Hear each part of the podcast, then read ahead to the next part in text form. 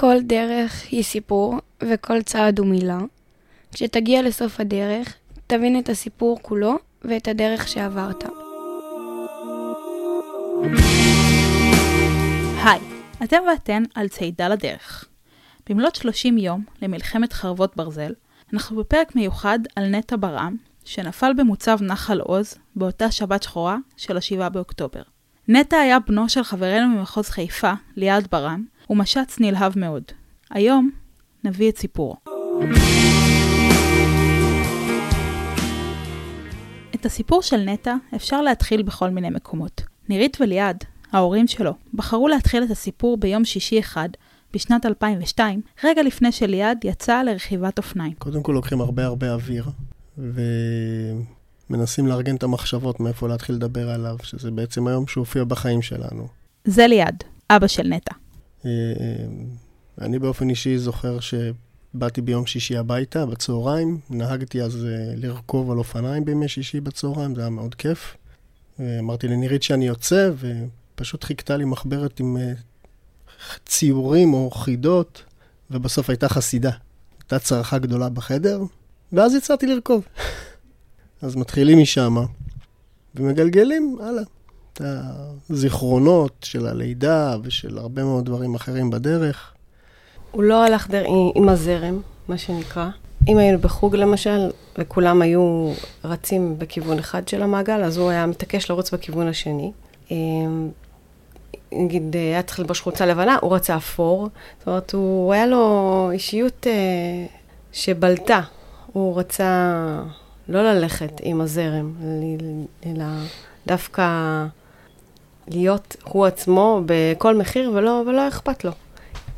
אם נסתפר למשל, רציתי לספר אותו, ילדים אחרים היה, נותנים להם אה, אה, ממתקים כדי שיסתפרו אותו, זה לא עניין, הוא לא הסכים. אם הוא לא רצה, הוא לא רצה. ילד אה, מאוד נאמן לעצמו. הבלתי משוחד. הוא היה רציני, עושה כל משימה ברצינות ובאחריות גמורה ותאומית מהיום שהוא היה אה, קטן. אחת הפעמים אני זוכר שנירית חזרה מבית ספר, ושנינו לימדנו באותו בית ספר, זה בית ספר שנטע והבנות שלנו לומדות שם עד היום, ונטע למד שם. ונירית חוזרת הביתה ואומרת לי, איזה פדיחות נטע עשה היום. מה קרה?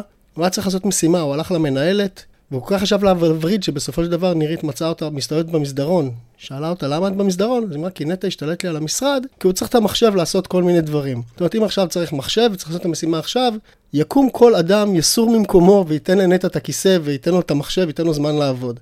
תמיד כשהוא ניהל את הקורסים והוביל את הקורס מש"צים, היה כותב לעצמו את הדברים מראש, לא מכין איזושהי שליפה, מכין, מתכונן, מארגן את הדברים, כל דבר עד הפרט האחרון. ברצינות, אה, לפעמים היה לו קשה עם זה, כי לא כולם היו רציניים ולקחו את זה כמוהו ברצינות ועשו את כל הדברים. גם כשהוא עבר להיות מפקד בצבא, זה מאוד מאוד הפריע לו, שלא כולם רציניים ולא כולם מעמיקים עד הפרטים הקטנים וחוקרים את כל הדבר הזה. נטע אהב מאוד אה, בעלי חיים. יש לנו כלבים, יש לנו חתולים. אבוי למישהו מאיתנו, מאכיל, אם נטע היה תופס אותנו, מאכיל אחד מהם לא באוכל שלהם, כי זה לא בריא להם. חלילה קיבלו איזה חתיכת לחם או משהו שהכל מדויק, הכל קפדני מאוד, אה, בכל תחום שאפשר לחשוב עליו. אוספי לגו שלו בחדר, נטע אהב מאוד מאוד לגו, מדויקים, בנויים, לאט לאט, בסבלנות, בטיולים שלנו בחו"ל. אה, לקנות דגמים שונים של לגו, או בטיולים שהוא היה בצבא ואנחנו הבאנו לו, היה יושב על חנויות, איפה יש, אם זה קרוב למסלול שלנו או לא, השווה מחירים, חקר מעמיק על כל דבר ועניין, כדי שיצא הכי יעיל, הכי טוב, הכי לשביעות רצונו.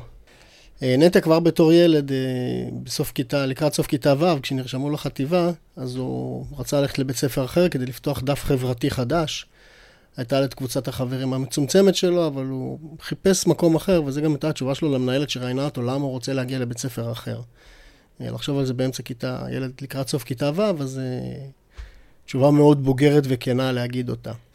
ודווקא באמת, כשהוא התקבל לבית ספר והלך, הוא הלך לכיתת מצוינות, אז הוא באמת uh, מהר מאוד uh, הצליח שם חברתית, היה לו הרבה יותר טוב חברתית שם, הרבה ילדים כמותו, חושבים כמוהו, uh, מצטיינים בלימודים, אוהבים ללמוד, מה שבלשון עברית לפעמים אומרים חננה, אז הוא היה כזה וזה נכון, זה לא בושה, זה אפילו תכונה נעלית בעיניי במידה מסוימת. ומצא שם את מקומו בצורה מאוד מאוד טובה מבחינה חברתית והתחיל להתפתח. בכיתה ט', אה, בבית ספר פתחו את אה, פרחי המש"צים, אז הוא הלך לשם, בהתחלה היה איתו עוד חבר מאוד מאוד טוב, אבל החבר הזה עזב, ואז אה, היה לו מאוד מאוד קשה חברתית שם. בקבוצת מש"צים, כי שוב, זה לא ילדים כמותו, זה אסופת ילדים מהשכבה שהכיר את חלקם קצת יותר או קצת פחות, אבל הם לא היו כמוהו, והיה לו מאוד מאוד מאוד קשה. והוא היה בא הרבה פעמים ומקטר לי ובוכה לי, קשה לי, ואני לא יודע, וכן ולא, ורק השבעתי אותו להבטיח לי דבר אחד, בגלל שאני לימדתי באותו בית ספר uh, כמורה לשלח, למרות שלא הייתי אחראי על המש"צים בבית ספר באותה, באותה שנה. אמרתי לו, תבטיח לי שאתה לא נשאר שם בשבילי. אתה נשאר שם כי אתה מאמין בזה ואתה רוצה את זה ואתה מאתגר את עצמך או כל סיבה אחרת, לא בשבילי. ובאמת ככה היה. בסוף כיתה ט', שיוצאים לקורס הבסיסי, אז הוא הכיר המון המון חבר'ה מבתי ספר אחרים, במחלקה שלו, בכלל, בקורס, ושם הוא התחיל לפרוח. משם התחילה הפריחה המאוד מאוד גדולה שלו, ב... הוא התחיל להיות הרבה יותר פעיל במש"צים כשהוא עלה לכיתה י', גם בבית הספר, גם במחוז. יצא כמובן לכל הטיולים, לכל הכנסים. שאת חלקם הוא כבר הכיר, כי הוא הצטרף אליי גם בתור ילד לא פעם ולא פעמיים לכל מיני חנו כנס וגיחות ו... וכולי וכולי. אז את המטריה הוא הכיר בגדול. אבל פתאום הוא חווה אותו בעצמו כמי שגם מתחנך, גם מתרגל את הדברים האלה וגם מוביל אותם, את התהליכים האלה בבית ספר שלו, והיה מאוד מאוד גאה שהוא מוציא תלמידים שלו ל... לקורס בסיסי, שהם היו צעירים ממנו בשנה. מאוד מאוד התגאה בזה והכול. כשנטע מגיע לכיתה ט', הוא מצטרף למש"צים. שם הוא מכיר את נתנאל ונועם, חברים שילוו אותו מהרגע הזה קדימה, כחבורה מגובשת ומאוחדת. היי, אה, אני נועם, אה, החנקה בן 20, מפרדס חנה, הייתי במש"צים חמש שנים, אה, בדיוק סיימתי קורס קצינים. אני נתנאל מוסרסקי, גם בפרדס חנה, הייתי גם במש"צים כחמש שנים, ועד עכשיו אני מתנדב שם. כרגע לפני צבא, מחכה לצבא. הקשר הסיפור הגדול, היינו קרובים אליו, הצוות שלו. נטע היה איתנו בקורס, הוא היה המנהל שלנו, הוא היה חבר שלנו, היה פשוט אחד מאיתנו. הדרכנו איתו, ניהלנו איתו, צחקנו איתו. אנחנו היינו פשוט חלק ממנו והוא, והוא מאיתנו. הפכנו להיות מעין חבורה במש"צים. מאז כאילו לא נפרדנו במש"צים. הוא סיים י"ב כבר, המשכנו, המשכנו להיפגש, המשכנו תמיד להיות ביחד. מעין הפכנו להיות חבורה של מש"צים שכולם מכירים. באנו כאילו לטרוף את העולם הזה, והוא היה מעין הדבק. כי היינו בגילאים שונים ובשנים אחרות. אה, בסביבות פסח, שעשו מיונים לצוות, אה, לצוות הדרכה של כיתה, של הקורס, הוא לא התקבל. והוא לקח את זה מאוד מאוד קשה, אבל הוא לא הרשה לי להתערב. בשבוע, שבוע וחצי הוא לא הרשה לי להתערב. ובסוף אה, הוא אמר לי, אבא, כן, תברר לי למה לא התקבלתי. אז התקשרתי לחבר שהוא ניהל את הקורס באותה תקופה, אמרתי לו, תשמע, תגיד לי למה הוא לא התקבל, מה, מה קרה שם? נטע לוקח את זה מאוד קשה, הוא כבר עשרה ימים ככה עם פרצוף באדמה. אמר לי, אין בעיה. חזר עליי אחרי שעה, אמר לי, תשמע, חבר'ה, המש"צים שמינו אותו, אמרו לי שהוא נראה חסר מוטיבציה. זה נראה לי מאוד מאוד תמוה וחשוד. אמרתי לו, תקשיב, אם תגיד לי שהוא לא עומד טוב מול כיתה, אני לא אומר מילה. אם תגיד לי שהוא לא יודע להדריך, אני לא אומר מילה. המוטיבציה, הילד ישב שעות על גבי שעות, לא הרשה לי את ההדרכה, לראות את ההדרכה שלו, לא הרשה לי לעזור לו, תרגל את עצמו, בנה, עזרים, יותר טובים, פחות, הוא עבד ועבד בלי סוף. אז לא יכול להיות מוטיבציה. מפה לשם הוא קיבל אה, משימה להיות צלם של הקורס. שאל אותי כמובן החבר שלי איך זה, איך נטע בדברים האלה, סליחה. אמרתי לו שהוא מאוד אוהב לצלם ומאוד אוהב לערוך סרטונים ודברים כאלה. שלח לי איזה 200-300 תמונות, אמר לי, תגיד לנטע שיכין סרטון. נראה מה הוא, מה הוא שווה. תן לו שבוע. אני חושב שאחרי יום וחצי הוא קיבל את הסרטון, הוא היה בשוק מה הוא עשה, גם מבחינת הקצב וגם מבחינת האיכות. ונטע התקבל להיות צלם בקורס, זו הייתה השנה הראשונה, ש... המשימה הראשונה שלו בצוות ניהול של הקורס. שנה אחרי זה הוא היה כבר uh, רכז הדרכה או רכז כוח אדם, אני לא זוכר, ובשנה השלישית שלו, בין י"א לי"ב, הוא כבר ניהל את הקורס הבסיסי, את קורס ברקן במחוז חיפה. אז כמה שאני מתאר את זה אולי קצת בצורה טכנית או יבשה כזאת, את התהליך, הוא עשה את זה פשוט עם ברק בעיניים, דיבר איתי המון, עשה איתי המון, התייעץ איתי. הוא כל כך לקח את זה, כל כך נכנס לו, וזה באמת פיתח אותו כל כך בתור נער, בתור בן אדם, שאין יותר גאווה מזה להורים בכלל, ובטח לאבא שהוא מורה לשלח, ו... אז באמת ראיתי את התהליך שהוא עובר. הוא היה מנהיג חבר. הוא היה, הוא ידע לשים את, ה, את החברות בצד כשצריך, והוא יודע לשים את המנהיגות בצד כשצריך. אם היינו עושים נגיד איזושהי שטות כצוות, הוא בא ואמר, חבר'ה, יש צחוקים ויש חלאס, לא מתאים. אבל גם כשאנחנו באחד בלילה, שתיים בלילה שירותים ביחד, זה לדעתי לא מנהיג, זה, זה חבר טוב. זה חבר מאוד טוב. האמת שאצלי זה היה כזה לקראת סוף י"ב שלו, אני הייתי בסוף י"א, אה, זה היה קורס בסיסי שהוא ניהל, היינו בלילה הלבן האחרון, ובערך כמה חודשים לפני כן, הוא דופק לי, אחי נקר, אתה שומע את הדפיקות בדלת? אני עושה לו, מה, על מה אתה מדבר? אנחנו בשטח. אין דלת. עושה לי, נו, זה החזיר שאכלנו לצהריים. לא היה שום חזיר, לא היה ארוחת צהריים בכלל, היינו בבוקר עוד. ואז בערך אחרי שבוע הוא עושה לי משהו דומה, וזה מתפתח. והגענו למצב שהוא כאילו רושם לי אוינק אוינק בוואטסאפ. ואז אני שואל, מה, החזיר עוד פעם מגיע? לא, לא מיצינו איתו? ואז בערך אה, ארבעה חודשים אחר כך הגענו ללילה לבן, והוא חזר מאוסטריה, והביא לי בובה קטנה של חזיר. זה כאילו, זו הייתה בדיחה בהמשכים, שלא משנה מה, אם הוא היה כותב לי אוינק או טוק טוק, הייתי יודע שהחזיר הגיע, והיום כאילו, זו בובה קטנה שמלווה אותי, והיא כרגע נמצאת בחדר בבסיס, וזה מראה איך אה, השטותיות וההומור פשוט ליוו אותי ואותו כאילו כל הדרך. בסוף זה, הבדיחה לא הייתה מצחיקה. לא היה שום חלק מצחיק בבדיחה, פשוט זה, זה הפשן שלו, והאהבה שלו כאילו, הוא החליט שזה בדיחה מצחיקה, וזה הפך להיות מצחיק, וזה הפך להיות הבדיחה הכי טובה שיש. הוא היה אחראי, הוא היה מאוד אחראי. אני גם uh, ניהלתי קורס שנה אחרי נטע. עשיתי את ההשוואה הזאת ביני ובינו, מה אני יכול להשתפר ולנסות להגיע אותו ולעקוף אותו, ואני לא חושב שהצלחתי, כי הוא היה פשוט, הוא היה פשוט בן אדם אחראי. כי הוא מנהל את הקורס הזה, והוא אחראי לכל הדברים המשוגעים שיש פה, ולכל הדברים המצחיקים שיש פה, וגם כל הדברים הרציניים שיש פה. אז נעזור לו, אבל אני חושב שבאמת אה, הוא עושה את זה בצורה הכי טובה והכי אחראית, הוא דאג שלכל חניך ולכל מדריך ולכל צוות אה, הנהלה יהיה את כל מה שהוא צריך וכל מה ש... כל, כל, פשוט כל מה שהוא צריך. הוא היה אוזן קשבת לכולם. הוא פינה מה, מהזמן שלו בלוז בשביל חניכים ובשביל מדריכים, בשביל להקשיב להם. הוא תמיד, תמיד, תמיד רצה לשמוע אותם, ורצה להיות האוזן הקשבת שלהם ולהיות כמו אבא ואמא שלהם. בשנה שבה הוא ניהל את, קורס, אה, את הקורס הבסיסי, את קורס ברקן, אז הוא יצא אחר כך כחניך לקורס אה, סיוון. לשמחתו המאוד מאוד גדולה והמשועשעת, הם כמובן הלכו לאיבוד, ואלה עיקר החוויות שלו, עם החבר'ה שהלכו לאיבוד ומצאו אותם ואספו אותם, ואני עוד אומר לו, איך, איך אתה מרשה לעצמך ללכת לאיבוד, ו, וזה הזיכרונות שלך, וזה היה שעשוע מאוד מאוד גדול שלהם. למותר לציין שבאנו לטקס הסיום בביריה, ושוב, הגאווה הגדולה של האבא. את קורס הישרדות, הקורס הקשה ביותר מבין קורסי המש"צים, נטע בחר לעשות פעמיים. כחניך. אה, שנה אחר כך הוא אמר, אמור היה לצאת לקורס הישרדות, אבל פקדה אותנו הקורונה. אה, הוא זכה להדרכתו להיות מודרך על ידי דודו, דודו מצרי ממחוז תל אביב.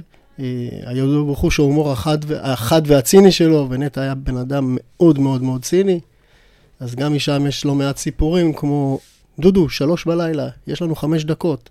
מה עושים בחמש דקות האלה? אנחנו צריכים לישון מתישהו. בתשובתו של דודו, אז תישן מהר. או כל מיני אנקדוטות כאלה שמאוד מאוד משעשעות את מי שבקיא בסלנגים, בתרבות, בשפה של מה שהולך בקורסי מש"צים.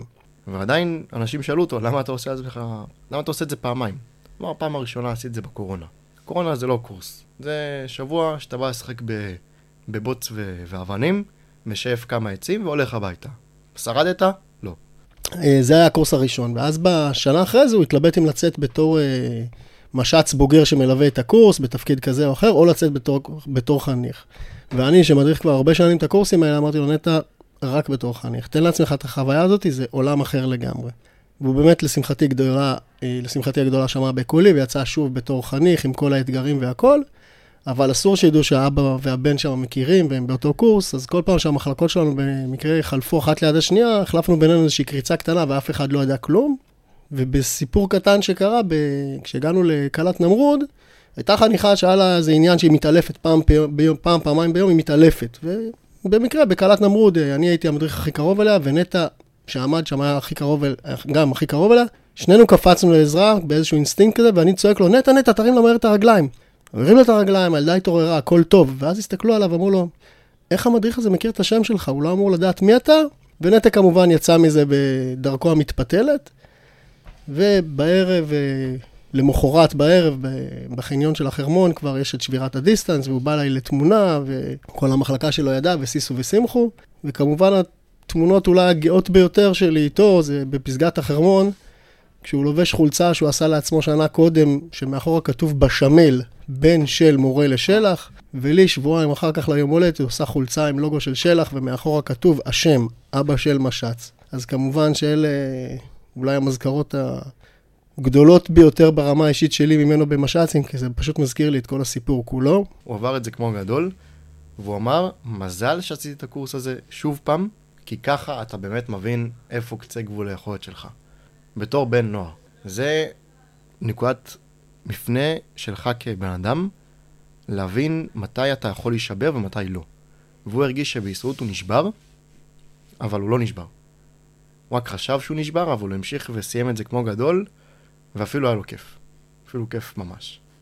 אבל עמדה לי זכות גדולה שלא עומדת להרבה, לא להרבה מורים לשלח ולא להרבה הורים, כי הורים ששולחים את הילדים שלהם לקורס אה, הישרדות לא באמת מבינים לעומק מה הילדים שלהם עוברים, ולא זוכים להגיע לקור... לטקס הסיום, כי טקס הסיום של קורס הישרדות בפסגת החרמון הוא ללא הורים. אז אני גם זכיתי לדעת מה הוא עובר, גם לראות אותו עובר את זה מפעם, כמה פעמים ביום, וגם כמובן להיות איתו בטקס הסיום, וכאמור, זו אחת הנקודות המרגשות ביותר שלי בחיים שלו כ... איתו כאבא. זה קולו של נטע, בנאום הפרידה שלו מהמש"צים, בקורס האחרון שהוא ניהל. ועשיתי ככה שיחת סיכום עם הצוות המדהים שלי פה, וקצת אה, פתחתי את הברזים, מה שנקרא. הם שאלו אותי למה אנחנו לא דוחים. בשבילכם יש עוד הרבה זמן. חלקכם בט', ח', י', י"א, יש לכם עוד שנה, שנתיים, שלוש, להיות במש"צים ולתת אחרי החלק שלכם. בשבילי זה הסוף. אני אה, בוגר כיתה י"ב, ומפה אני ממשיך הלאה לצבא, ואחר כך... אה,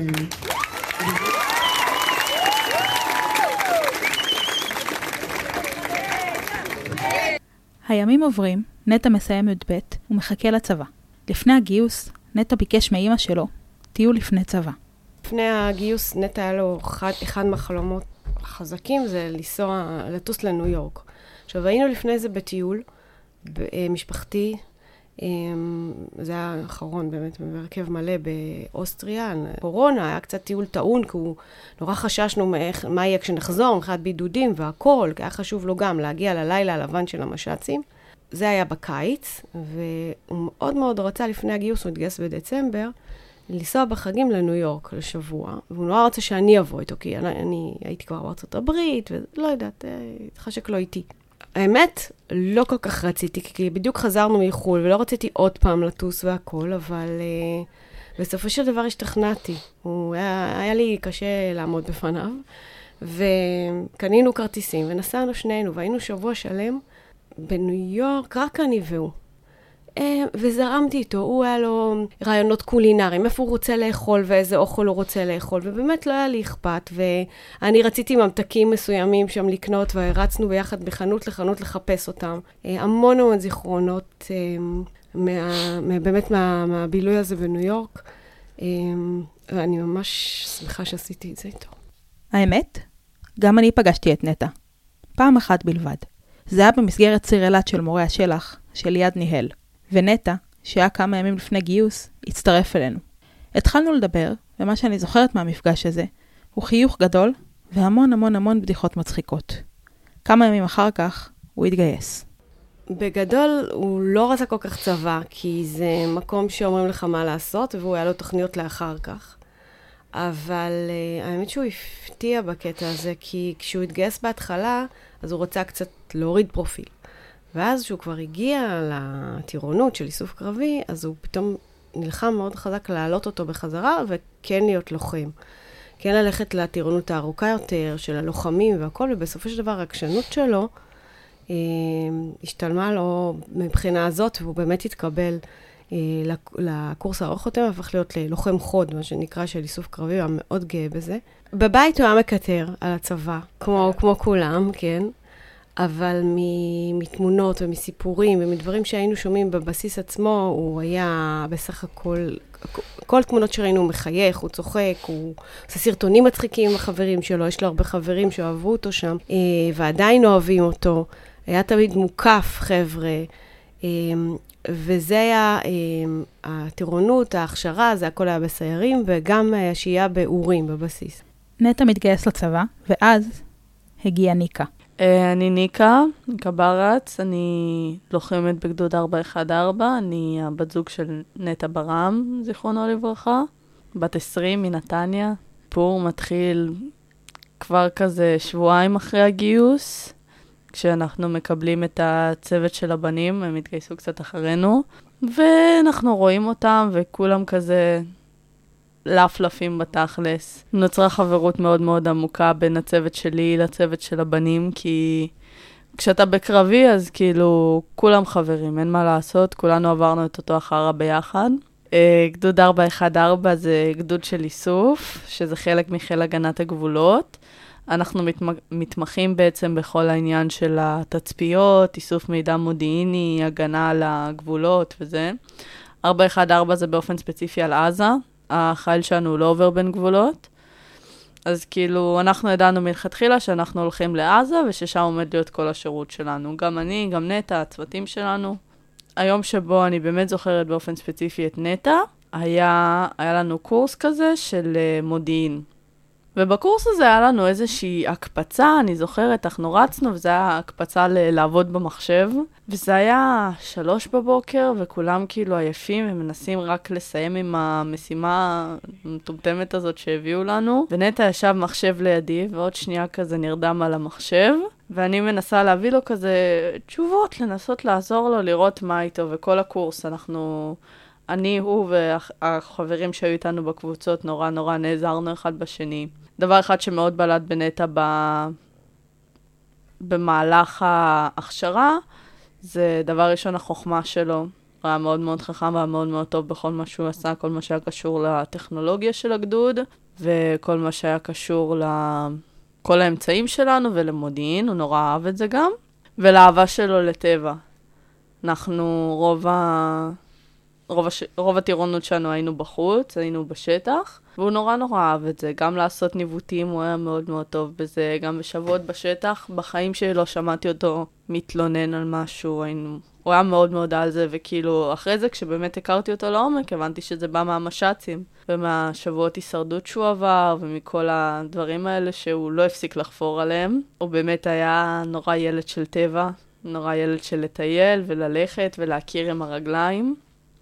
אחרי זה, כשעלינו כבר לגדוד, אז יותר, אה, יותר התחברנו. בסוף השמונה חודשים של הטירונות, התחלנו באמת באמת להתחבר. ואז אחרי שנהיינו ביחד, אז כאילו נכנסנו ביחד לתוכנית תחנה למ"כים.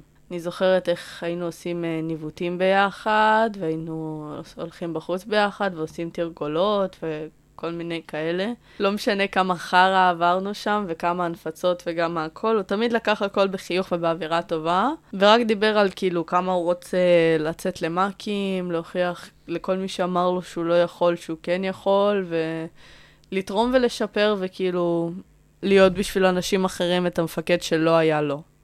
וגם את המפקדים שכן היו לו. ואז כשלפני הסוף קורס היה נורא אווירה כזאת של אני אצא והוא לא, כי היו בעיות עם ה... כל מיני סטנדרטים מטומטמים שלא צריכים להיות, אבל כאילו שאני עברתי והוא לא. ודיברנו על האופציה הזאת של אני אצא והוא לא, והאופציה של הוא יצא ואני לא, לא הייתה כאילו שמה. אבל uh, הוא נורא נורא תמך, והוא אמר כאילו לא משנה מה קורה, אני, אני אוהב אותך ואני איתך בזה ואני אתמוך בך, ואת תתמכי פה ואנחנו נשאר בזה ביחד, ו... אמרתי לו, שמע, זה עומד להיות מאוד מאוד קשה אם אחד מאיתנו לא יוצא, אם אנחנו לא עוברים את זה ביחד, כי זה יהיה בעצם הפעם הראשונה מאז שאנחנו מכירים, שאנחנו נהיה בנפרד ליותר מחמישה ימים של פעילות. ולא ידענו איך להתמודד עם זה, ולא ידענו מה עומד לבוא, וזה היה נראה מאוד הולך לכיוון ה... אולי לחתוך את הדברים, אולי להבין שזה לא מתאים, והחלטנו בסוף לנסות לראות. ואז כשהוא יצא לקורס, היה לי המון המון עצב, אבל גם המון המון גאווה, וידעתי שהוא מפקד טוב, וכולם ידעו שהוא מפקד טוב, וכולם נורא שמחו שהוא יצא, ושלא הקשיבו לקריטריונים שטחיים שלא לא קשורים לכלום. רגע, אז שניכם יצאתם בסוף? לא. אני לא יצאתי. כן, אותי השאירו בגדוד. ועד המעבר לקורס אה, מ"כים, שהוא נורא רצה לצאת, והוא היה בטוח שהוא לא, יכ... לא יצליח לצאת, בגלל שמבחינת כושר היה לו קצת בעיה, כי הוא עבר ניתוח שקדים. אה, בסופו של דבר, אה, אפילו את זה הוא הצליח. משהו בה, כנראה באיכות שלו גרם להם להתעלם מה... מהקטע הספורטיבי, נקרא לזה ככה, וכן לתת לו לצאת, ולהגיד לו, אתה תעבור את זה כבר במהלך הקורס, הוא באמת עבר גם את המבחני כושר בסופו של דבר. דווקא סיפור משעשע מבחינת uh, הכושר הגופני, שהוא היה נורא נורא לחוץ ולא הצליח לעבור את הבוחן מסלול, מה שנקרא, ולא הצליח לעבור את הקיר המפורסם, וממש, הוא עבר אותו יום לפני הקורס. והם היו באזור שבטה, ולקחו אותו במיוחד עם המדריכת אימון גופני שלהם, ועוד חבר שבא לעודד אותו, והוא היה, במבחן האחרון הוא היה חייב להצליח בו ממש יום לפני סיום הקורס. והוא רץ פעם ראשונה ולא הצליח, והוא רץ פעם שנייה ולא הצליח, והוא רץ פעם שלישית ולא הצליח, והוא היה ממש שבור. וחבר שלו צ... וחבר שלו אמר לו, מה זה? נטע אמר לו, תקשיב, הקיר הזה יותר גבוה, אני לא יכול. לו, אין, זה הכל בראש שלך, אתה מדבר שטויות, עכשיו אתה רץ ונותן, ונטע רץ, ונתן את הביתה של החיים, ודילג מעל הקיר, והצליח לעבור, וראה שיש לו מספיק זמן להמשיך את המסלול, והוא עמד בזמנים. ואז חבר שלו אמר לו, בואנה, כל הכבוד, הקיר הזה יותר גבוה ב-40 סנטימטר מהבסיס שלהם. אז זה באמת היה משהו ככה שהוא סיפר לי את זה בכזאת התרגשות, הוא ממש צרח בטלפון מרוב שמחה, שהוא הצליח לעבור את, ה- את הקיר ואת המסלול ממש יום לפני הטקס אה, סיום של הקורס, ו... וזהו, אז גם, גם את זה הוא ככה, אמנם סיפור טיפה משעשע, אבל מראה על הדבקות שלו במשימה ועל הרצון שלו. ותמיד הוא היה שולח לי, כאילו, הקורס מ"כים היה נוראי, זה היה איזה שלושה חודשים שלא הצלחנו להיפגש. חצי מהזמן גם לא היה טלפון, פתאום הייתי צריכה לחזור ל... לחשב את השעת ת"ש שלו כדי להיפגש, ולחשב את הנסיעות שלו לסיירים, להבין מתי הוא יגיע לשם. סיירים זה הבסיס טירונות שלנו בדרום. אמ, לנסות לחשב מתי הוא יגיע לשם, כדי שאני אוכל לדבר איתו בדיוק בשנייה שבה יש לו איזה רגע לנשום, ולא היה לו המון. אבל התמונות שהייתי מקבלת, וחברה הכי טובה שלי הייתה שמה, אז היא כאילו גם שמרה עליו וגם כאילו עדכנה אותי, וכל פעם, כל יום כמעט היא הייתה שולחת לי הודעה, הוא לא מפסיק לדבר עלייך, הוא חופר פה לכולם. יש פה מלא מלא בנות שמכירות אותך יותר טוב משהוא מכיר אותך בשלב הזה, כי הוא לא מפסיק לדבר עלייך. ובאמת כשהמאקים של אותו הזמן הגיעו לגדוד, ונטע נשלח לבלון, לנחל עוז, אז כולם באו אליי ואמרו לי, יואו, את חברה של נטע, את חברה של נטע, אני לא מאמין, כאילו, שמעתי כל כך הרבה עלייך. זה היה אהבת נעורים בגיל 20, משהו כאילו נורא ילדותי, נורא תמים, וגם נורא נורא אוהב, כי לא פגשתי גבר ש... מאמין בלב שלם שעם החברה הראשונה שלו יבנה בית ויזדקן ויביא ילדים, ולא לא ראיתי כאילו גברים שחושבים שבגיל 20 הם יודעים כבר עם מי הם רוצים להתחתן, אבל נטע ידע. הוא אמר לי את זה, אני מאוד מאוד נבהלתי, אני אמרתי לו, תפסיק לדבר על זה, כי אני לא הייתי מוכנה לזה. הוא פשוט אמר את זה לכל אחד שהוא פגש. אני, אחרי המוות שלו, אני קיבלתי כל כך הרבה הודעות של, היי, אני תצפיתנית רנדומלית באורים, ואני פעם אחת פגשתי את נטע, כי הוא היה תקוע שם, והוא סיפר לי עלייך, ועל כמה שהוא אוהב אותך, ועל כמה שהוא רוצה להתחתן איתך, וכאילו, בן אדם זר, לחלוטין. והוא היה אומר את הדברים האלה, ויש בזה משהו נורא נורא תמים ויפה. ואז כשכולם הגיעו לקו, אז הם אמרו לי, חברה של נטע, חברה של נטע, ואני מאוד מאוד לא אהבתי את זה. כי אמרתי, זה, זה הקו שלי, זה המקום שלי, זה פה אני ניקה, אני, אני עצמי. אני המזונה בפני עצמי. כן, אני אני. אני. ועכשיו, כאילו, כשאומרים לי חברה של נטע, אז אני מאוד uh, יותר אוהבת את התואר, את הטייטל. זה מרגיש לי באמת כאילו עכשיו חלק ממי שאני. שנה ועשרה חודשים עוברים על נטע בצבא. טירונות, קורס מ"כים, פיקוד על צוות בלון. ואז, לאחר שנה ועשרה חודשים, מגיע בוקר הרביעי באוקטובר. נטע בדיוק מסיים רגילה וחוזר לבסיס. אה, בשבוע האחרון, אה, לפני המלחמה הארורה הזאת, הוא היה ברגילה. תכננו לצאת ביחד לעשות איזשהו מקטע של שביל ישראל, והיה, כנהוג בישראל, היה חום באמת מטורף. וזה לא הסתייע, לא, לא יצאנו, זה סתם היה ללכת, באמת היה ללכת ולסבול. בעצם כאמור כבר עשינו בהישרדות. אז uh, כל אחד עשה את שלו. ביום רביעי, רביעי, באוקט... באוקטובר, החזרתי אותו לרכבת. נפרדנו, זאת הפעם האחרונה שראיתי אותו. וכמה שעות אחרי זה אני ארזתי לעצמי תיק והלכתי לבד לשביל ישראל, עשיתי את כל uh, נחל עמוד מהכנרת טיפסתי את כל, את כל נחל עמוד, הר מירון, וירדתי לחורבת חוממה. היה מזג אוויר מושלם, והייתי, היו לי יומיים מאושרים. הייתי כל כך מאושר וכל כך שמח, והדבר היחידי שהיה חסר לי באותם ימים זה שהצטערתי שהוא לא בא איתי בסוף, זה נטע. באמת לא... הקלישאה הכי גדולה, בחלומות הכי שחורים שלי, לא תיארתי לעצמי שהוא יחסר לי לעד, שיותר אני לא אראה אותו. כן זכיתי לשמוע את הקול שלו גם בחמישי בערב וגם במהלך יום שישי וכולי וכולי, וגם שיחות וגם עוד כמה משחקי שח אה, אונליין שנהגנו לעשות בינינו. הוא תמיד ניצח אותי והיה לי תשובה מצוינת, כי זה פשוט בדו-מימד, ב... על המחשב או בטלפון זה דו-מימד, ועם הראייה שלי זה לא הסתדר לי, זה היה תירוץ מעולה. והיה ככה עד יום שישי ב... בלילה, בסביבות עשר אה, הוא הלך לעיסוקיו בצבא, ואני הלכתי לעיסוקיי המשפחתיים בבית. ואז הגיע בוקר השביעי באוקטובר. בוקר שכנראה אף אזרח במדינת ישראל לא ישכח לעולם. יום שבת בבוקר, כולם מכירים את, ה... את הסיפור, כל המדינה קמה בערך בשש וחצי בבוקר. זה היה היום שבת, היום האחרון של הרגילה שלי, שכל כך השתוקקתי לה, וכבר דחו לי אותה, ועד שיצאתי באמת זה הגיע לי עד, ל... עד לפה. ואני קמתי בשש וחצי בבוקר, דבר ראשון משיחת טלפון מהמפקדת שלי, שאומרת לי, היי, אנחנו עכשיו מקפיצים אתכם בטלפון, תישארי זמינה, יש טילים על העוטף. אמרתי, טוב, טוב, בסדר, הנה עניתי לך, ניתקתי, באתי לחזור לישון, ראיתי הודעה מאוד מאוד ארוכה מנטע. פתחתי את הטלפון, העיניים שלי בשש וחצי הבוקר לא רואות כלום, ראו רק את המשפט, זה כנראה ההודעה האחרונה שאני ארשום לך. והלב שלי נפל לתחתונים מה זה נפל לתחתונים? אני קמתי ואני הייתי כזה, התחלתי לרשום לו בעצבנות, כי כאילו, שנייה לפני זה מודיעים לי שיש טילים, ואז הוא כותב לי את זה, ואני במחשבה של, אה, לא יודעת, בא להיפרד ממני, רוצה לעשות לעצמו משהו, לא יודעת. ביום שבת בבוקר, ב-7 לאוקטובר השחור, אה, התעוררתי מאוד מוקדם כהרגלי, עבדתי קצת על המחשב, לא, לא שמתי לב, בסביבות 7 אה, ו-20 בערך פתחתי את המחשב, את הוואטסאפ, וראיתי הודעות ממנו שנכנסו בסביבות 6 וחצי, פשוט לא ראיתי אותם קודם, הודעות אה, מאוד מאוד קשות, פשוט הודעות פרידה. לא הבנתי מה קורה בכלל. התקשרתי אליו מיד, והוא אמר לי, אבא, אני... יש מלחמה בחוץ, אני מטפל בחייל, אני לא יכול לדבר, וסגר. ואלה למעשה המילים האחרונות ששמעתי ממנו.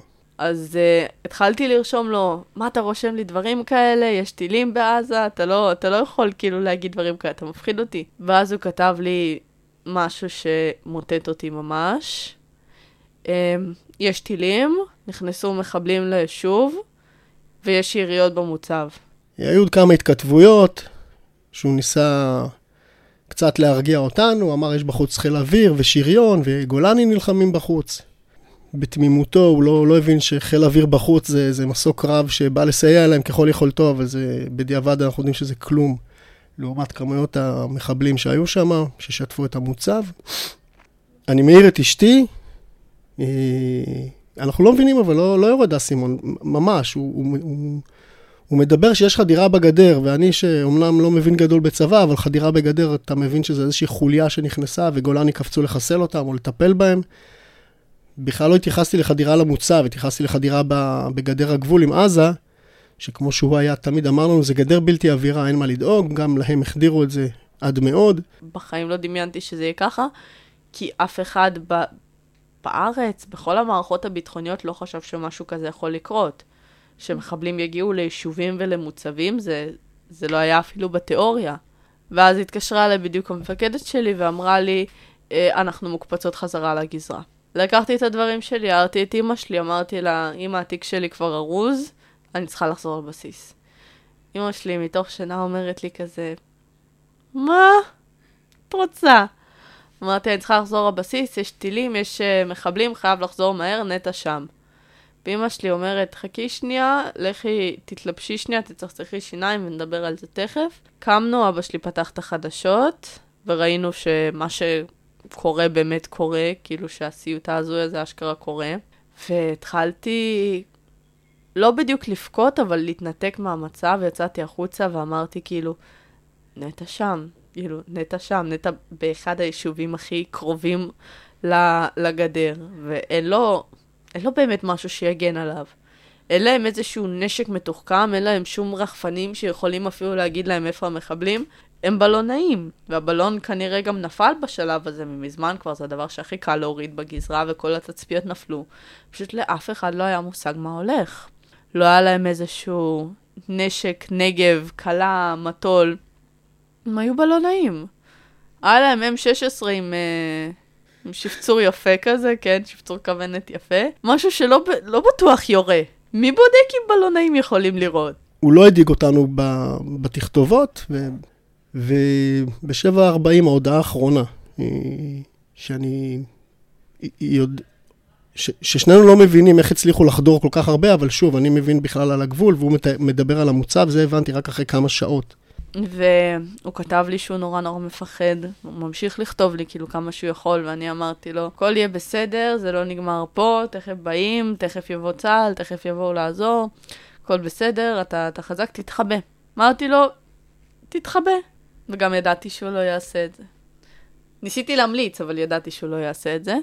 אמ, אנחנו לא יודעים יותר מדי. את אה, זה אנחנו יודעים גם מהמ"פים וגם מתכתובות של שחזור. הצלחנו לשחזר את תכתובות הוואטסאפ שלו, שנטע מתאר בהם אה, לחימה, ויש לו שלושה פצועים מצוות של חמישה.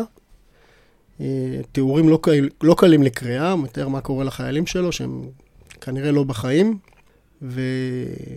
ומ"פ פוקד עליו, המ"פ לא היה באזור בכלל, לא היה אמור להיות גם באזור. המ"פ ממש פוקד עליו שאין בשום מקרה חטופים. נטע כותב לו שהם פגעו, פגעו במחבלים, אבל כנראה שהוא לא הבין שכל המוצב אה, מוצף במחבלים. וב-749 זו הודעה האחרונה שלו בכלל. זאת אומרת, אה, בין לבין אנחנו יודעים שהוא כתב גם לחברים, וגם לניקה חברה שלו, אלינו ההודעה האחרונה הייתה ב-739. ו-749 זה הודעה אחרונה עם המ"פ, שהוא פגעו במחבלים, ושנטע כותב לו, אני מצטער, אני כנראה לא אצא מפה בחיים. והמ"פ אומר לו, אל תצטער, תהיה חזק, אה, או משהו כזה, אני כבר לא זוכר כל כך. ו... ואז הכל נעצר. אה, המ"פ אמר לי שהוא פשוט ניסה ל... לתדרך אותו איך להיחלץ, ולחלץ את עצמו ואת הפצועים שלו לכיוון מקום אחר במוצב. שוב, למ"פ לא הייתה איזושהי תמונת קרב של מה שקורה במוצב עצמו. אה, לפי מה שהבנו, כנראה שהוא ניסה להיחלץ מהמיגונית שבה הם הסתתרו, ולפלס דרך בתוך כדי לחימה למקום אחר, אבל כנראה שהם נתקלו שם בהמון המון אה, מחבלים, וכנראה ששם הייתה ההתקלות האחרונה. אני יודע, אני יודע שהוא, שוב, הוא דיווח למ"פ שהוא פגע במחבלים, זה ממש תכתובת כתובה. המ"פ שואל אותו, פגעתם במחבלים? נטע, נטע עונה לו, כן, פגענו, אבל אין שם תיאור של כמה או של דברים כאלה. וכשלא ידענו מה קרה במוצב, היה ברור לנו דבר אחד. אני לא יודע אם לנטע היו הזדמנויות לברוח או להסתתר או מה לא. היה ברור לנו, ועדיין ברור לנו, שזה לא עניין של מלחמה עד הכדור האחרון, או כל מיני דברים כאלה. נטע פשוט לא עזב את החיילים שלו. הוא לא היה יכול להרשות לעצמו לעזוב את החיילים שלו. אה, ברור דבר אחד, שהוא לא, לא יעזוב אותם לשנייה, בין אם הם חיים ובין אם הם פצועים. והוא יישאר איתם עד הרגע האחרון, עד השנייה האחרונה, בלי קלישאות של כדור אחרון או דברים כאלה.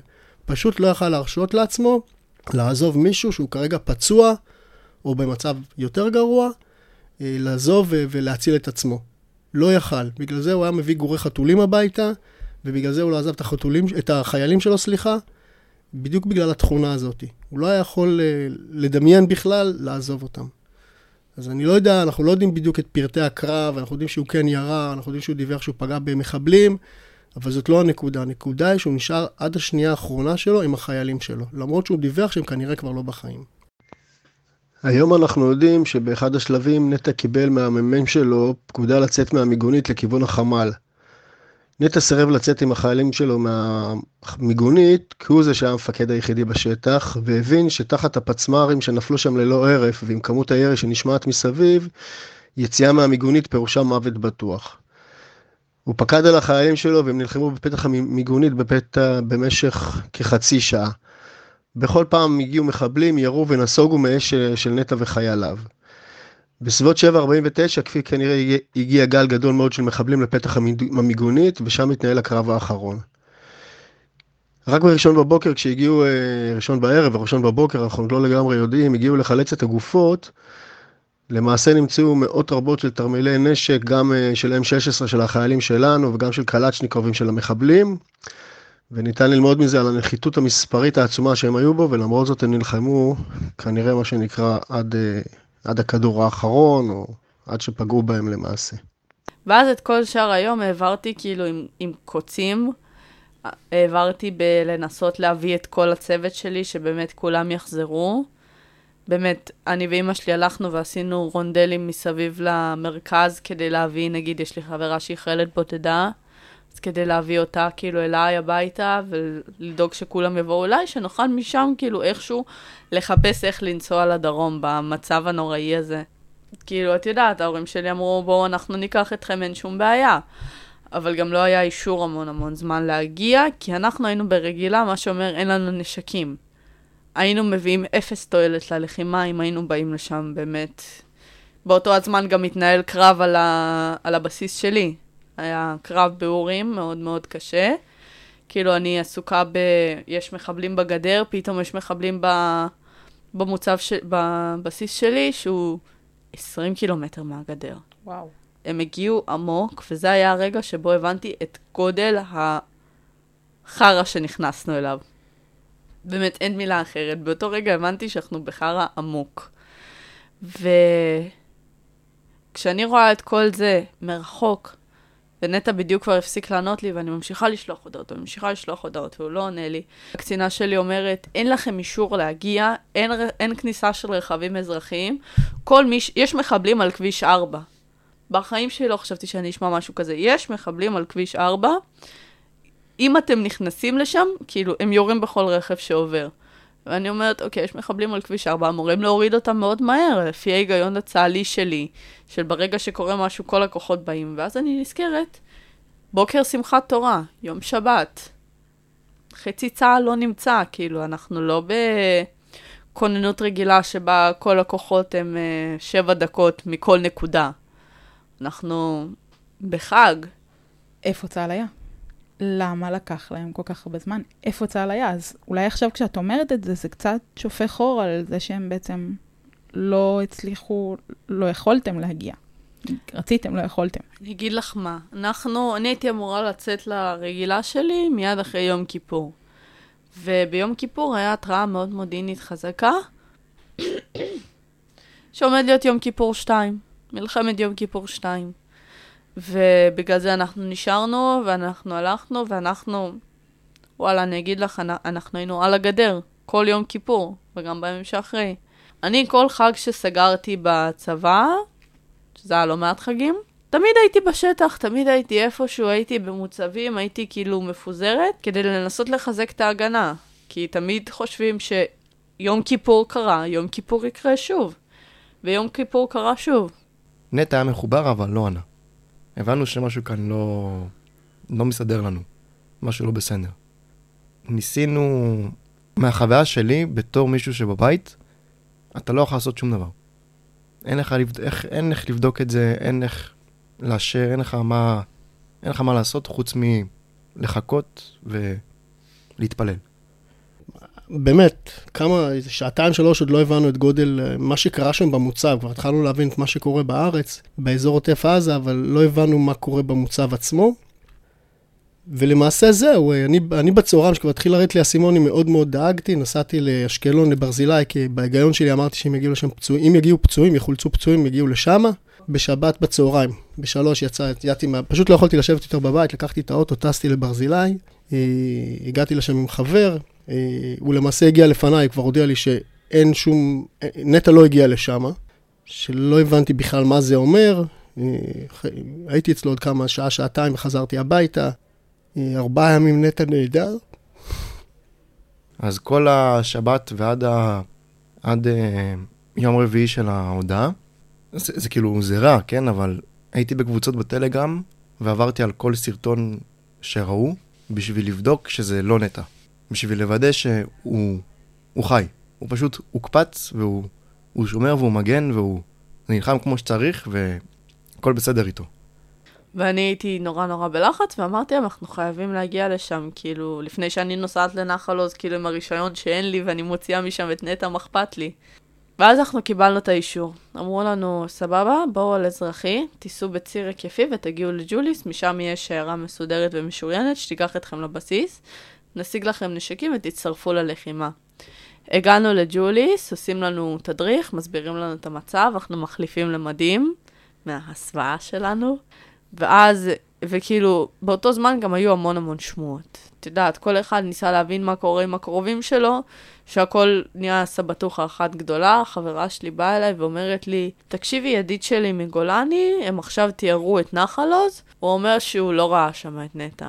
ובאותו הרגע, כשאת כל כך צמאה לפיסת מידע, גם פיסות מידע שלא נשמעות לך הגיוניות, פתאום זה האמת מבחינתך. ואני אמרתי, אם נטע חטוף, זהו, כאילו, אני נכנסת ברגל, אין גדר, בסדר, אני אכנס. כאילו, אם נטע היה באמת חטוף בעזה, אז אני הייתי עושה הכל כדי להוציא אותו, כמובן. אני, הצוות שלי, הצוות שלו, וזה התגלה כלא נכון. ביום רביעי בבוקר אה, כבר התחלנו להבין כנראה מה קורה והכל, אתה, אתה מתכחש לזה, אבל אתה יודע שכנראה קרה הרע מכל. וביום רביעי בסביבות שש וחצי בבוקר אה, הגיעו אלינו מה שנקרא דפיקה בדלת, למרות שפגשנו אותם ברחוב במקרה. לשמחתנו עד היום אנחנו מוקפים אה, בהמון המון משפחה, חברים, קולגות מהעבודה של נירית, מהעבודה שלי, חברים שלו מהמש"צים, עד היום לא עוזבים אותנו, שולחים דברים, תמונות, דברים שהם מצאו פתאום, מתקשרים לשאול מה העניינים. אה, חברים שלו מהצוות, אה, מהצוות הראשון, צוות שהוא היה לוחם, אה, עד היום בקשר איתנו גם, מתקשרים. אה, באמת אלפי אלפי אנשים שעוטפים אותנו ולא עוזבים אותנו לרגע. גם במהלך ההקלטות, כשאנחנו היינו שמה, מספר פעמים נאלצנו לעצור את ההקלטה כדי לפתוח את הדלת לאנשים שהביאו עוגות או כל מיני דברים אחרים, או סתם רצו לתת חיבוק. והמשכתי להיות עם תקווה. אמ, האמת שעד לרגע של ה... עד לרגע של ה... שראיתי את הארון קבורה, לא האמנתי. גם כשעמדתי חמש דקות לפני הלוויה, ידעתי שמשהו פה כאילו זה סתם. סתם איזה הצגה שהוא, שהוא מכין לנו. קיוויתי שהוא יקפוץ באיזה שיח ויגיד הפתעה, או שיצא מה, מהקבר שלו איזה חזיר, כמו הסיפור של אחינקה ונטע. אבל לא, בחיים שלי לא האמנתי שזה, ככה זה ייגמר.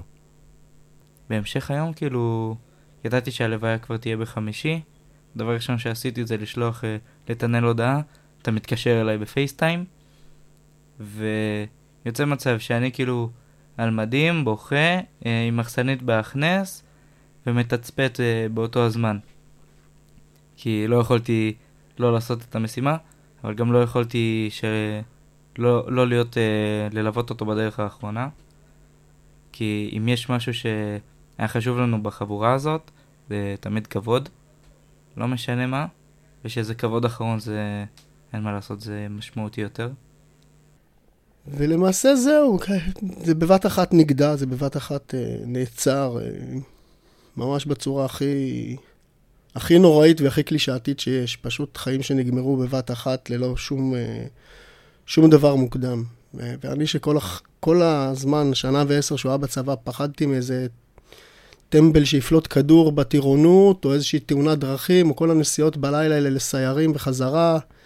את המאות קילומטרים האלה, וכמו כל אבא ואימא שדואגים שהבן שלהם נוהג בשבת בלילה או בשישי בלילה שהוא יוצא שבת, חששתי מזה כמו אני לא יודע מה.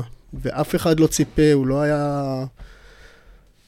הוא לא היה רמבו, הוא לא היה בסיירת, אה, כן היה לוחם, אבל אף אחד לא מדמיין שזה מה שיקרה פתאום ב, במקום שבו הוא היה. לא, לא איזושהי סכנה מוחשית שמשהו עשוי לקרות, וההפתעה הייתה גמורה כמו, כמו לכל המדינה כמובן.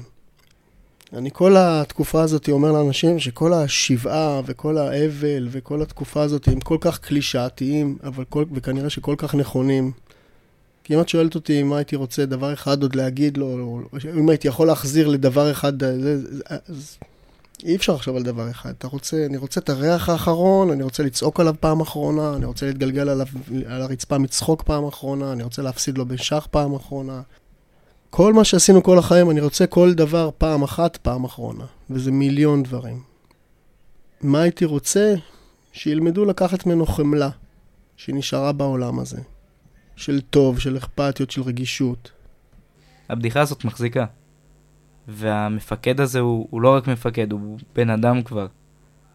והצעד קדימה זה, זה בעיניי אולי המסר שאני לקחתי מנטע. אני כאילו יצאתי קצונה בפעם הראשונה, הוא אמר לי, מה אתה עושה? בפעם השנייה כבר ידעתי לשם אני הולך. והוא כאילו אמר לי, כן, אני גם, אה, החלטתי להיות אה, מאק. אמרתי לו, מעולה המפקד ברם, אמר לי, לא, לא, תקרא לי נטע. ותמיד כאילו, הוא היה אה, צנוע, שמח, צוחק, והבדיחות שלו והצעדים קדימה שהוא לוקח, בכל דבר. אה, בעיניי זה הדבר הכי חזק שלו, וזה גם מה שאני לוקח ממנו איתי הלאה. בהודעה האחרונה שנטע כתב, אה, שהייתה בעצם הודעת, הודעת פרידה, הוא כנראה ידע ש... או לפחות שיער שלצאת מהמוצב הזה חי, כנראה שאף אחד לא יצא, אה, אלא אם כן יחטפו אותו, וזה לא היה בא בחשבון בכלל. אה, לכן הוא, הוא כתב לנו קודם כל להישאר ביחד, מאוחדים, עד שנתאחד איתו, והוא גם אמר, אה, הוא פשוט השאיר צבא לקדימה, והצבא אומרת להמשיך לחיות. להמשיך לחיות את החיים כמו בשמחה, להמשיך למצות אותם, אמ, להסתכל קדימה ולא אחורה, לזכור, אבל עם העיניים קדימה, ו... ולא לוותר על הדברים הטובים, ו- וזה מה שהוא היה רוצה. קודם כל אנחנו רק בראשית התקופה של ההתאבלות עליו, של להבין בכלל מה קורה, אני כל הזמן... אה, אנשים שואלים אותי ורואים אותי, רואים אותי מדבר, רואים אותי מתנוענע, פעיל, חזרתי לעבוד קצת, אה, אבל הרכבת הרים היא מטורפת לגמרי. אה, זה התחיל בארבעה ימים ש... שהוא נעדר ולא ידענו מה קורה, שזה מטורף לגמרי. פשוט אפשר לספור את, את, את השינה בארבעה ימים האלה על דקות, לא על שעות אפילו. אין לי מושג איך עומדים על הרגליים. ואחרי זה זה לא נהיה יותר קל. גם כשאתה מקבל את הבשורה זה נהיה רכבת הרים אחרת לגמרי, אבל עדיין רכבת הרים מטורפת לגמרי. ואני יושב פה ומדבר כבר הרבה דקות עם אה, יעל, ואני לא... אני אמרתי לה מקודם שזו פעם ראשונה שאני תופס את עצמי מדבר עליו בלשון, בלשון עבר. עד היום אני משתמש בלשון הווה. אוהב אותו, מחבק אותו, מתגעגע אליו. פעם ראשונה שאני אומר פה מילים שהם בלשון עבר, ואני מקווה גם לא לחזור אליהם, מקווה להמשיך לדבר עליו בלשון הווה. היי, אני נוגה ברם, אני אחותו הקטנה של נטע. אנחנו שלושה אחים, אני הכי קטנה. אני בת 12 אה, וחצי, עוד מעט 13. נטע היה האח הכי מתחשב שהיה, כאילו, הוא האח היחיד שלי, אבל כאילו, אני, הוא תמיד דאג לי ותמיד דאג לכולם. הוא היה מתחשב נורא, ו... אה, היה לוקח אותי לכל מיני בילויים, שהוא היה יוצא מהבסיס, ותמיד דאג כמה שיותר אה, להיות איתנו. כשדיברו איתנו על הנצחה, כשהתחילו לדבר איתנו על הנצחה, אז uh, אחד הדברים הראשונים שרציתי לעשות מהר, ולשמחתי נענו, זה את הפודקאסט הזה לזכרו. אנחנו פה כי זה ערוץ של שלח, זה פודקאסט של שלח, והוא נקרא צידה לדרך. אני לא יודע איזה... הוא לא מדבר על איזה שהם קרבות או משהו בהיסטוריה או על איזושהי גיאולוגיה או אני לא יודע על מה. הוא מדבר פשוט על אה, ילד חייכן, תמים במידה מסוימת, שפתאום גילה, גילה את עולם המש"צים. היה לו מאוד מאוד חשוב להיאבק, להישאר שם, למרות שהיה לו בשנה הראשונה מאוד מאוד קשה, כמו שאמרתי. והוא פשוט פרח שם וגילה עולם ומלואו. אני חושב שזה חלק מהמורשת שהוא רוצה להשאיר אחריו, שאני הייתי רוצה שתישאר אחריו, לכל הבני נוער שמחפשים, שעדיין לא הלכו לתנועת נוער, שחוששים קצת, אז עם קצת מאבק וקצת התמודדות, אה, פתאום אה, מגלים. אני מקווה שימשיכו לספר את הסיפור הזה, אה, כדי לה, להסביר לתלמידים מה זה מש"צים, אבל שתמיד בסוף יישאר גם... זה, זה הבן של ליעד, שמורה לשלח, שפרח וצמח, ו... וזה מצא אותו. ולנו שיישאר זיכרון, הפודקאסט הזה כמה שיותר חזק וחי, שאולי ייגע בהרבה אנשים וישפיע עליהם על הדרך, להיות, uh, לרדת לפרטים הקטנים, לחקור, לדעת, לא לעשות דברים uh, בחפיפיות, ממש לדעת הכל. וכשיש את הזמן ואת הפנאי, תמיד לעשות את זה עם חיוך ועם צחוק והומור. השיר ששמענו פה, אור גדול, זה באמת, אה, אני חושב, אה, שמתאים לתאר, שנטע באמת אה, סביבו עשה אור גדול והשפיע ונגע בכל כך הרבה אנשים, בכל מקום שאליו הוא הגיע, בין אם זה בכיתה בבית ספר, במש"צים, בצבא, שהם היו בטירונות ובצוות לחימה ובקורס מ"כים. אז לא סתם בחרנו את השיר הזה, של אמיר דדון, שבחרנו להשמיע אותו בלוויה, ו... והוא מושמע גם כאן. וכולם הכירו את אותו הנטע. כאילו, אני לא חושבת שיש מישהו שבצבא ובאזרחות הוא באמת אותו בן אדם, כי כולם מתאימים את עצמם למסגרת, הוא לא. הוא גרם, כן, הוא גרם לכולם להתאם אליו. כאילו, נטע היה בכללי בן אדם מאוד מאוד אופטימי, והוא היה... הוא היה רוצה שמהמוות שלו יצא משהו טוב. ואני יודעת שאני וכל המשפחה שלו וכל מי שמעורבים בסיפור מאוד מאוד, כאילו מנסים שיצא מזה משהו טוב, ולהמשיך עם ההומור שלו, ולהמשיך עם האווירה הטובה שהוא הביא לכל מקום. ואני בטוחה שהוא גם uh, יושב ושומע את הפודקאסט הזה עכשיו, וצוחק על כולנו, על מה שאנחנו מדברים עליו, והוא שומע את הפודקאסט הזה. ובסופו של דבר, הדבר הכי חשוב לזכור זה שכל עוד מישהו זוכר אותו, הוא לא באמת מת. כמו בקוקו. כן. אה, אני אגיד ככה, אם אמרתי את זה, האמת, אה, כאילו, לפני כמה ימים לאימא, שבגלל שנטע היה אור, אז הוא לא חיבה אותו שהוא הלך. הוא השאיר אותו דולק. ויש לי איזה כזה מוטו כזה לסיום, אה, שאני תמיד אומרת אותו, שהשמיים כחולים אז, אה, אז הוא מחייך בעצם, והוא נותן לנו סימן שהוא בסדר. כן, להסתכל על השמיים תמיד. כשהגעתי לנחמת ליעד בשבעה, רגע לפני שהלכתי, הוא אמר לי, אל תגידי לי שלא תדע עוד צער. תאכלי לי שאני אדע שמחה. וזה מה שאני בוחרת לקחת מנטע, מליעד ומכל המשפחה הזו. להיות תמיד בשמחה. זהו, עד כאן הפרק להיום. תודה למשפחת ברעם המופלאה, לנתנאל ונועם, וכמובן לניקה. אתם יכולים להאזין לנו בכל אפליקציות הפודקאסטים, וגם באתר נועם של מורי השלח. תודה לאגף שלח ודוקטור אלי שיש, מרכז נועם ולצוות הפיתוח יובל ירון מורית ולירון. תודה לאייל מלצר ועומר עמיחי על התפעול מאחורי הקלעים. תודה לצוות של אמיר דדון שאישר לנו להשתמש בשיר אור גדול. ותודה לכם על ההאזנה. ניפגש בפרקים הבאים. לא.